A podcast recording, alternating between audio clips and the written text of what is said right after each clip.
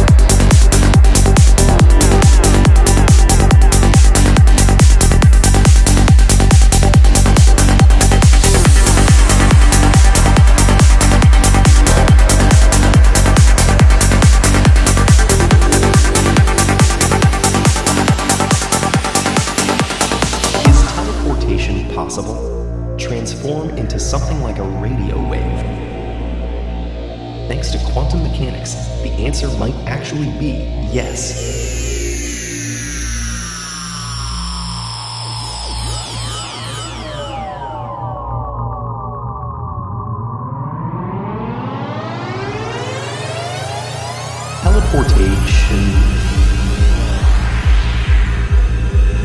It's limited by the speed of light, radio, microwaves, or perhaps fiber optics.